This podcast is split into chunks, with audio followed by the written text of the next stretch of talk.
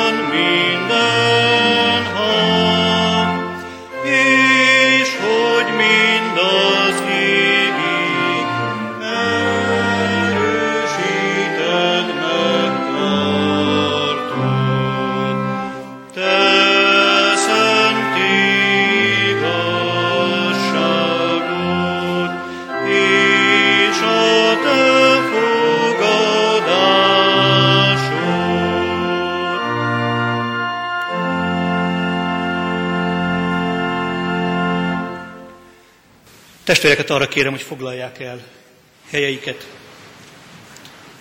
és az ige hirdetésére és annak hallgatására készüljünk most különösképpen. 225-ös számú dicséretünknek verseit énekelve, 225-ös számú dicséretünk első kettő, illetve a negyedik és az ötödik versét énekeljük, tehát az első kettő és a negyedik, ötödik verszakokat.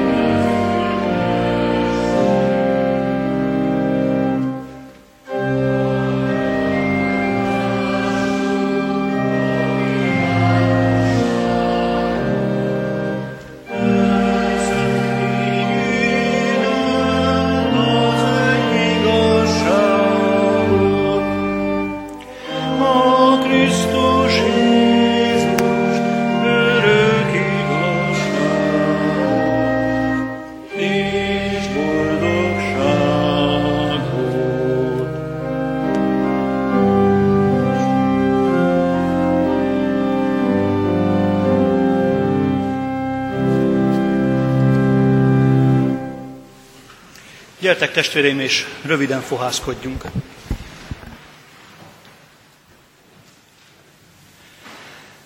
Urunk, hálásak vagyunk neked, mert nem rejted el előlünk az igazságot. Hálásak vagyunk, mert a szavad elérhet hozzánk. Abban az állapotban, ahogyan vagyunk, legyünk bárhogyan is. Legyünk bár örömben vagy bánatban, mélyen vagy magasan. Köszönjük, Urunk, hogy a Te szavad ott talál meg minket, és úgy, ahogyan vagyunk, és hozzánk szól. Köszönjük ennek csodáját.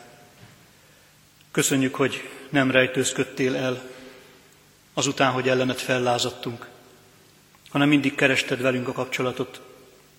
Velünk, mint népeddel, velünk, mint gyermekeiddel.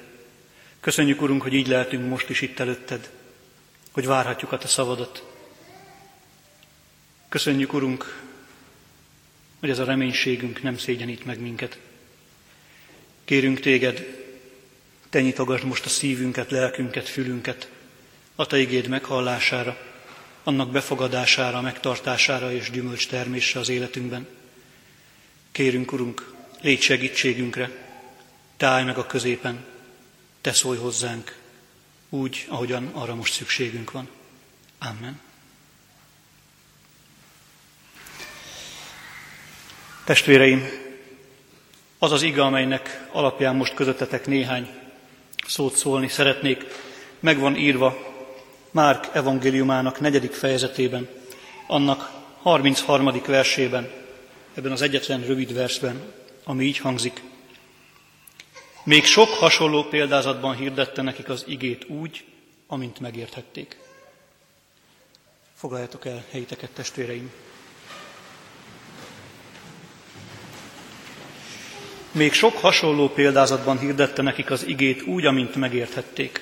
Nem tudom, hogy a testvérek számára ismerős ez a kifejezés, hogy süketek párbeszéde. Nem túl hízelgő kifejezés ez, de aki számára nem nagyon ismert, annak mondom, hogy ez egy olyan párbeszédnek a jelzője, amikor a felek igazából nem is figyelnek egymásra. Az a süketek párbeszéd, amikor mind a kettő mondja magáét, de egyikhez se jut el a másik üzenete, csak a sajátja. Mert mindenki saját magára figyel. Én is mondom a magam igazát, meg te is mondod a magad igazát.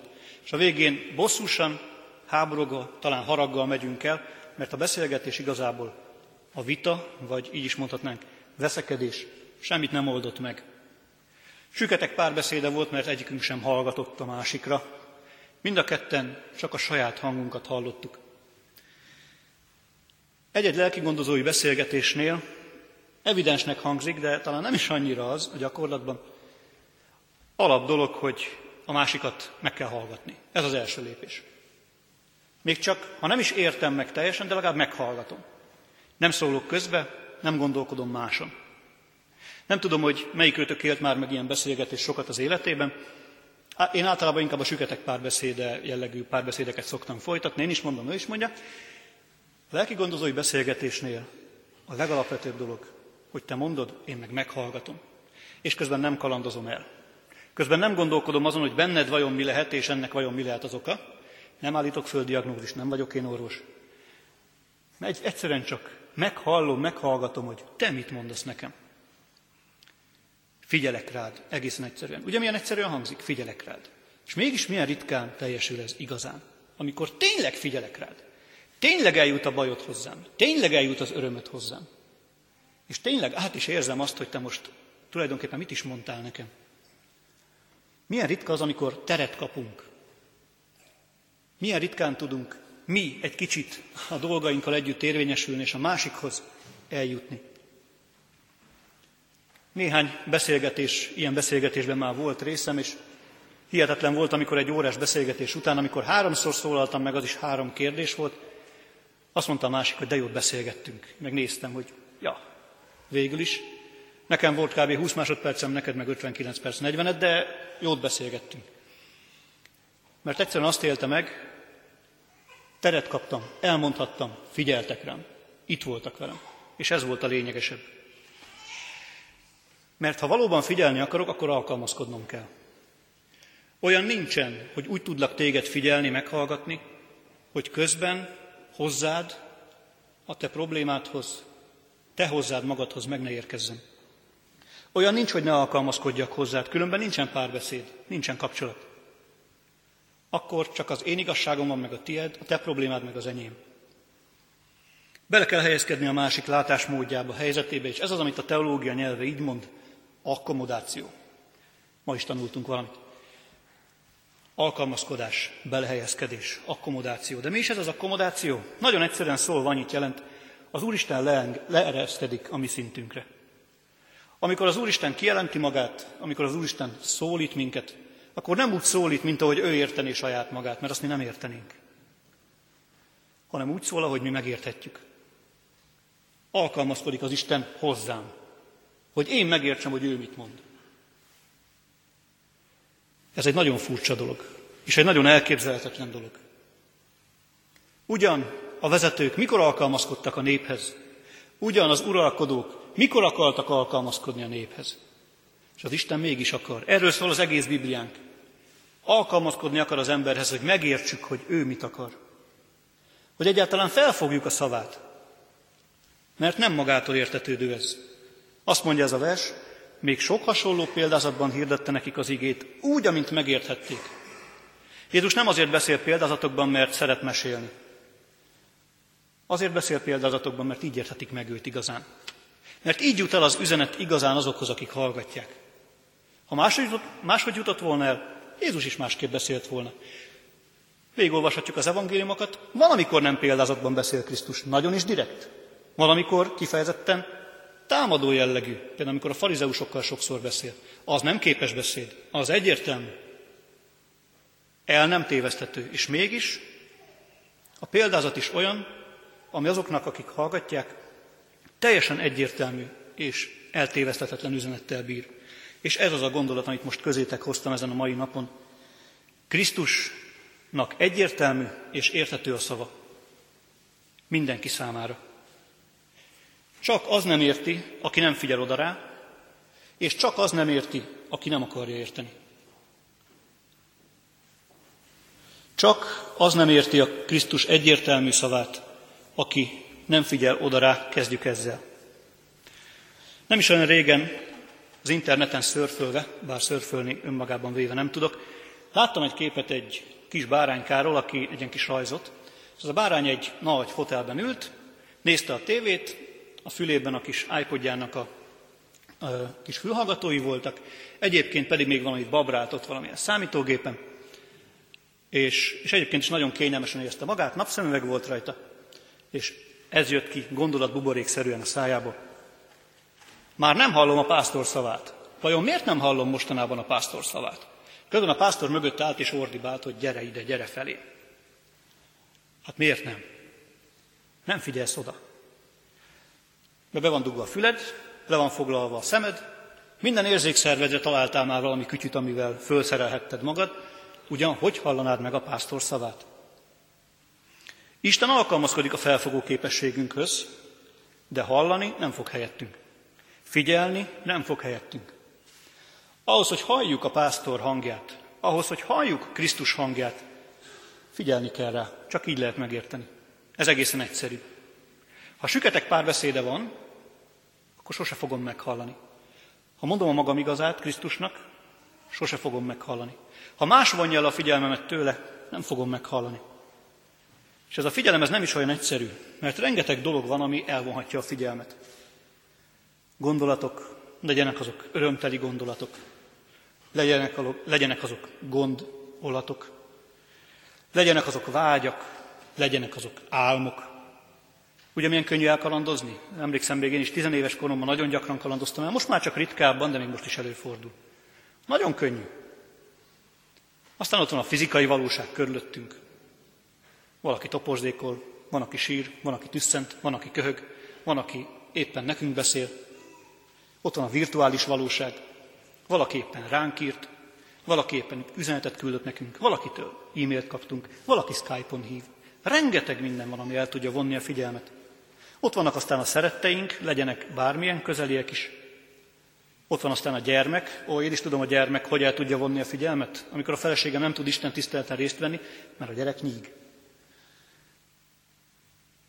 Ott vannak az, az izgalmasnak tűnő események, jaj, de várom már, jaj, de várom már, annak az izgalmában élek, és a jelen valahogy elmarad. Az Isten szava is valahogy elmarad. És tulajdonképpen bármi el tudja vonni a figyelmünket. És mire észbe kapsz, már le is maradtál. Mire észbe kapsz, már túl késő. Már a mester elmondta a példázatot. Már ott vagy, hogy igen, én is szeretném tudni, én is szeretném hallani. Mester, mondd el még egyszer. De ki tudja, van-e rá lehetőség. Emlékszem, még diákkoromból is, meg amikor éppen tanárkodtam egy-két évet, abból az időből is emlékszem, diákként is voltam ilyen helyzetben, amikor barátommal beszélgettem a padban, persze nem szabad, tudom, de beszélgettem vele a padban, és egyszer csak valami megütötte a fülemet, amit a tanár mondott, ami olyan érdekesnek tűnt, de ilyen fél mondat körülbelül. És akkor már odafigyeltem, de már a lényeg elhangzott. Ami érdekelt volna, amiről nem tudtam, hogy érdekel, már vége volt, már elhangzott. És akkor jött a kérdés, a tanárok kedvence. Elnézést, tanár úr, tanárnő, elmondanám még egyszer, mert nem értem. Vagy elmondanám még egyszer, mert nem figyeltem éppen. Barátom. Ő vagyok én, papagáj. Ismételgessek mindent. És ugyanígy van az Isten szavával is. Lehet, hogy csak egy lehetőség van. Lehet, hogy csak akkor van lehetőség, amikor az elhangzik. Nem figyelsz, lemaradtál. Hallod a pásztor hangját, vagy nem? Érted, amit a pásztor mond, vagy nem? Ha nem, akkor figyelj. Csak rá. Figyelj csak rá. Csendesedj el, és figyelj arra, amit ő mond. Semmi másra. Nyitottan, és ha kell, akkor valóban bemenni a legbelső, legcsendesebb szobába a lakásban. Ha kell, kivonni minden külső körülményt, belső zavaró gondolatot. Szállj rá időt. Figyelj rá. Ez az első. Mert csak az nem érti Krisztus szavát, aki nem figyel rá. Aki nem szakít időt arra, hogy olvassa a Bibliát, az Isten szavát, aki nem tud imádkozni, mert nincs rá ideje. Idehoznám csak azt a példát, hogy Luther azt mondta, ma sokkal több dolgom lesz, ezért ma sokkal többet fogok imádkozni. Nem elvesztegetett idő, az Istennel töltött idő. Mert másképp nem hallhatjuk meg sem Krisztus példázatait, sem direkt tanítását, sem az örömhír magvát magát, ha nem figyelünk oda. Menj be a belső szobádba, ha kell fizikailag is. Menj be, szállj rá időt a vele való kapcsolatra. És hidd el, egyértelműen fog szólni hozzád, és te meg fogod érteni az életedre vonatkozó szavát. Nem mese ez gyermek. Ez csak azt tudja, aki próbálta, ez csak azt tudja, aki éli. A jó hír az, bárki próbálhatja, és bárki élheti ezt az életet. Bárki teremthet kapcsolatot Istennel magával. A másik dolog az egy kicsit nehezebb, arról nehezebb is szólni. Mert Krisztus egyértelműen szól, és csak az nem érti, aki nem akarja érteni. Ez egy sokkal súlyosabb dolog. Az előzőnél odafigyelsz, vagy nem figyelsz oda, ez lehet akár csak egy baleset is, hogy így mondjam. Az még egy egyszerű mulasztás. Ez egy sokkal súlyosabb dolog. Aki valaha nézett kabarét, vagy hallgatott rádiókabarét, aznak, annak ismerős a hacsek és sajó név. Ezek is pont ilyen süketek párbeszédét folytatnak, de itt lehet érezni nagyon erősen, hogy az egyik nem akarja érteni a másikat. Direkt kifigurázza a szavait, direkt másképp próbálja érteni, mint ahogy az mondja. Ó, és hányszor van ilyen szituáció is? Amikor mondom, mondom, mondom, másik mond meg érzem, hogy érti ő, érti hogy mit mondok, de direkt másképp csavarja. Direkt más, hogy, hogy vagy érdekének megfelelően legyen, vagy vicces legyen, vagy nem tudom pontosan milyen indoknál fogva, de nagyon lehet azt érezni, mi az, amikor a másik nem ért, vagy nagyon is ért, csak nem akarja megérteni, amit mondok. Ha csak és a jó ilyen. Nem akarja érteni, amit a másik mond, mert az úgy vicces. Az életben ez sokkal szomorúbb. Mert általában ezek mögött, az értelek, de nem akarlak megérteni mögött, kőkemény érdekek szoktak állni. Politika világában nagyon jól látjuk ezt. Értem, mit mondasz, de pont nem érdekel. Ezért másképp magyarázom. Ezért másképp próbálom érteni. És én is tudom, és te is tudod, hogy ez történik. Jézus életében láthatjuk, amikor a farizeusokkal vitatkozik. A farizeusok nagyon jól értik, hogy mit mond Jézus. Nagyon sokszor tökéletesen tudják, hogy mit mond Jézus. De nem akarják érteni. Nem akarják érteni.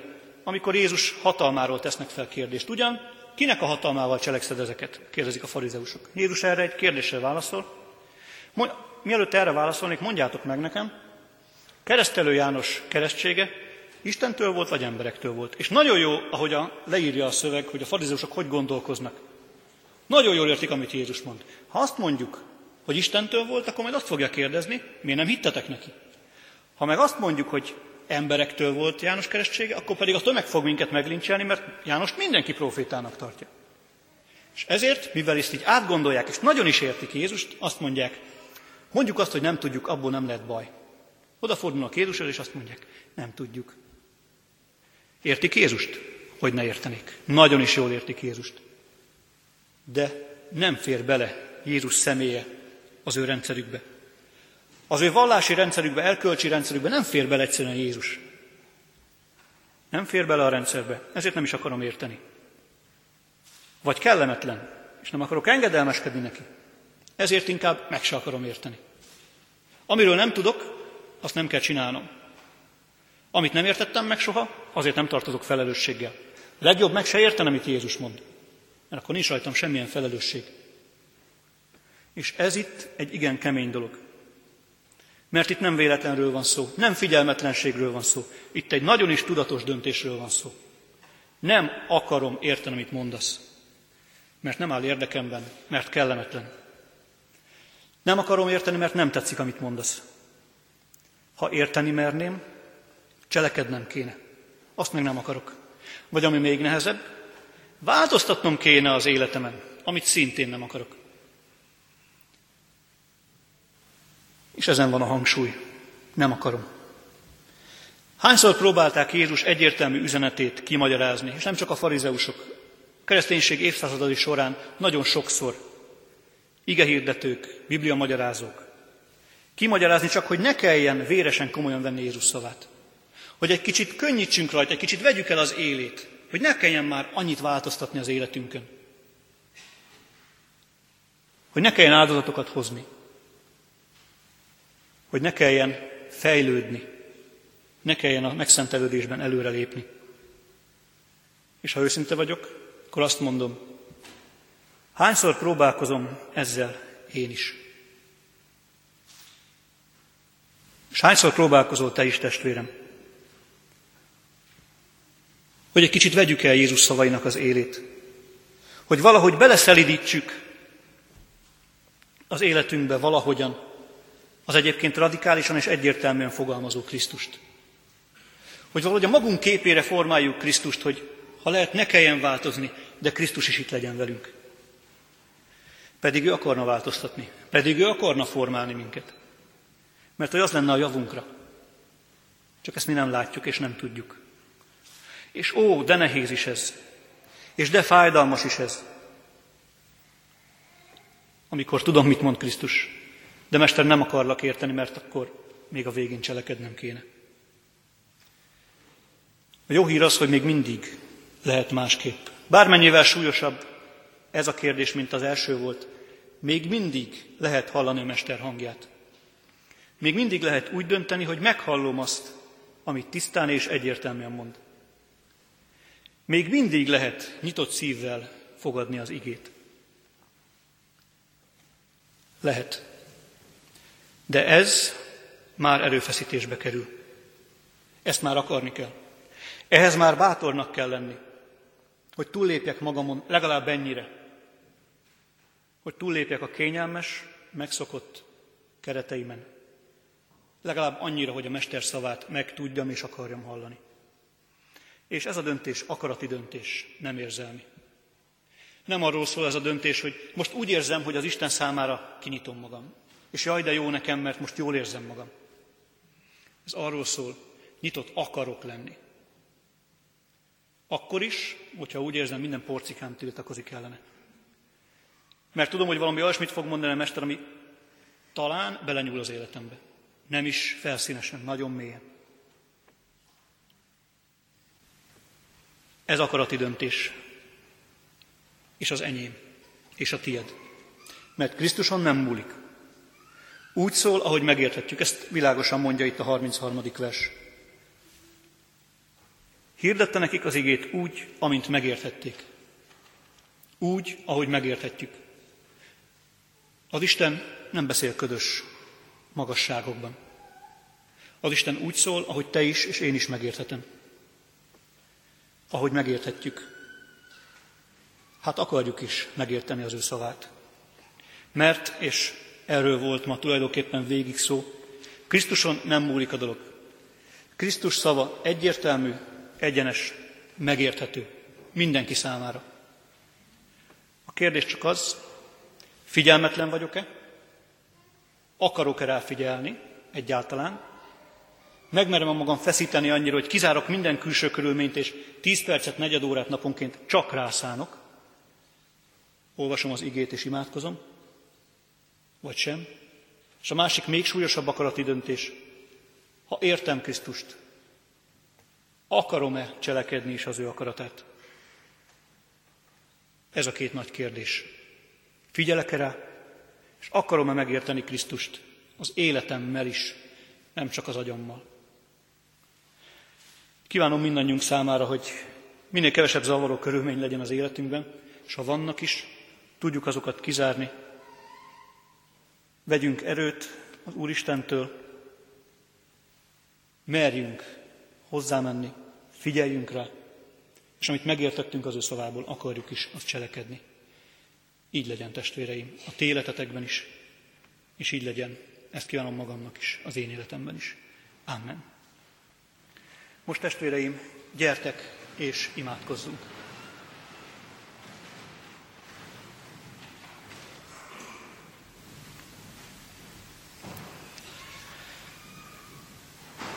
Urunk, köszönjük neked, hogy a te szavad egyértelmű, egyenes és világos. Köszönjük, hogy nem rébuszokban beszélsz hozzánk, nem érthetetlen kifejezéseket használva, hanem úgy, ahogyan az eljuthat hozzánk, ahogyan azt ténylegesen megérthetjük. Urunk, köszönjük, hogy rajtad nem múlik. Köszönjük, hogy Te úgy figyelsz ránk, ahogyan mi nem tudunk egymásra sem. Köszönjük neked, hogy a te szeretetedbe, a te kegyelmedbe belefér ez is. Kérünk téged, adj nekünk erőt és kitartást abban, hogy akarjunk figyelni rád, hogy akarjuk érteni szavad, és akarjuk azt cselekedni is. Akarjunk engedelmeskedni neked. Urunk, te látod, hogy mennyire nehéz ez. Sokszor mennyire akaratgyengék vagyunk, inkább sodortatjuk magunkat az árral, ami visz, amerre akar. Kérünk, Urunk, adj erőt és akaratot kézbe venni, tudatosan is a veled való kapcsolatunkat. Kérünk téged úgyis, mint egyének, egyen-egyenként, és úgyis, mint gyülekezet. Urunk, légy pásztorunk, szólj hozzánk, és engedd meg, hogy mi meghalljuk a te szavadat. Urunk, így könyörgünk hozzád most, gyászoló testvéreinkért, beteg testvéreinkért, azokért, akiket valamilyen nyomorúság és teher sújt, hadd hallják meg ők is a te szavad. Hadd értsék meg a feltámadás örömüzenetét. Hadd értsék meg akaratodat a betegségben, és hadd tudják elfogadni azt. Surunk, add szabadításod örömüzenetét azoknak, akik megkötözöttségekben élnek, akiket terhek nyomnak. Legyenek azok lelkiek, legyen az fizikai teher, anyagi teher. Urunk, kérünk, te légy vigasztalójukká, gyógyítójukká, szabadítójukká. Kérünk téged egy gyülekezet vezetéséért is, az országunk vezetéséért és egyházunk vezetéséért, sőt, városunk vezetéséért is. Kérünk Te adj bölcsességet nekik, nekünk, hogy mindig kérjük el a Te akaratodat, és azt megtalálva, azt megértve, azt szerint tudjunk, tudjanak cselekedni. Urunk, Te, aki mindenen Úr vagy, légy életünkön, gyülekezetünk életén, és országunk életén is Úrra. Urunk, kérünk, hallgass meg minket, akkor is, amikor Krisztustól tanult szavakkal szólunk hozzád. Mi, Atyánk, aki a mennyekben vagy, szenteltessék meg a Te neved. Jöjjön el a Te országod, legyen meg a Te akaratod, amint a mennyben, úgy itt a földön is. Ami mindennapi kenyerünket add meg nekünk ma, és bocsásd meg védkeinket, miképpen mi is megbocsátunk az ellenünk védkezőknek. És ne vigy minket kísértésbe, de szabadíts meg minket a gonosztól, mert tiéd az ország, a hatalom és a dicsőség mindörökké. Amen. Testvéreim, az adakozás lehetőségét hirdetem számotokra, mint ami életünk hálaadásának és Isten tiszteletének része. Úgy adjatok, hogy jókedvel és örömmel tegyétek azt, hiszen tudjuk, a jókedvű adakozót szereti az Isten. Most pedig kérjük együtt az ő áldását egymás életére. Testvéreim, kegyelem adassék mindazoknak, akik el nem múló szeretettel szeretik a mi Urunkat, a Krisztus Jézust. Amen. Isten tiszteltünk végén záróéneket énekeljük a 445-ös számú dicséretünket. 445-ös számú dicséretünknek az első, negyedik, az első, ötödik és a hatodik versét énekeljük el. Így kezdődik. Szólsz hozzám, Istenem, és én választadni készen, már-már megindulok, hogy rád bízzam magam. Tehát az első, ötödik és hatodik verszakát.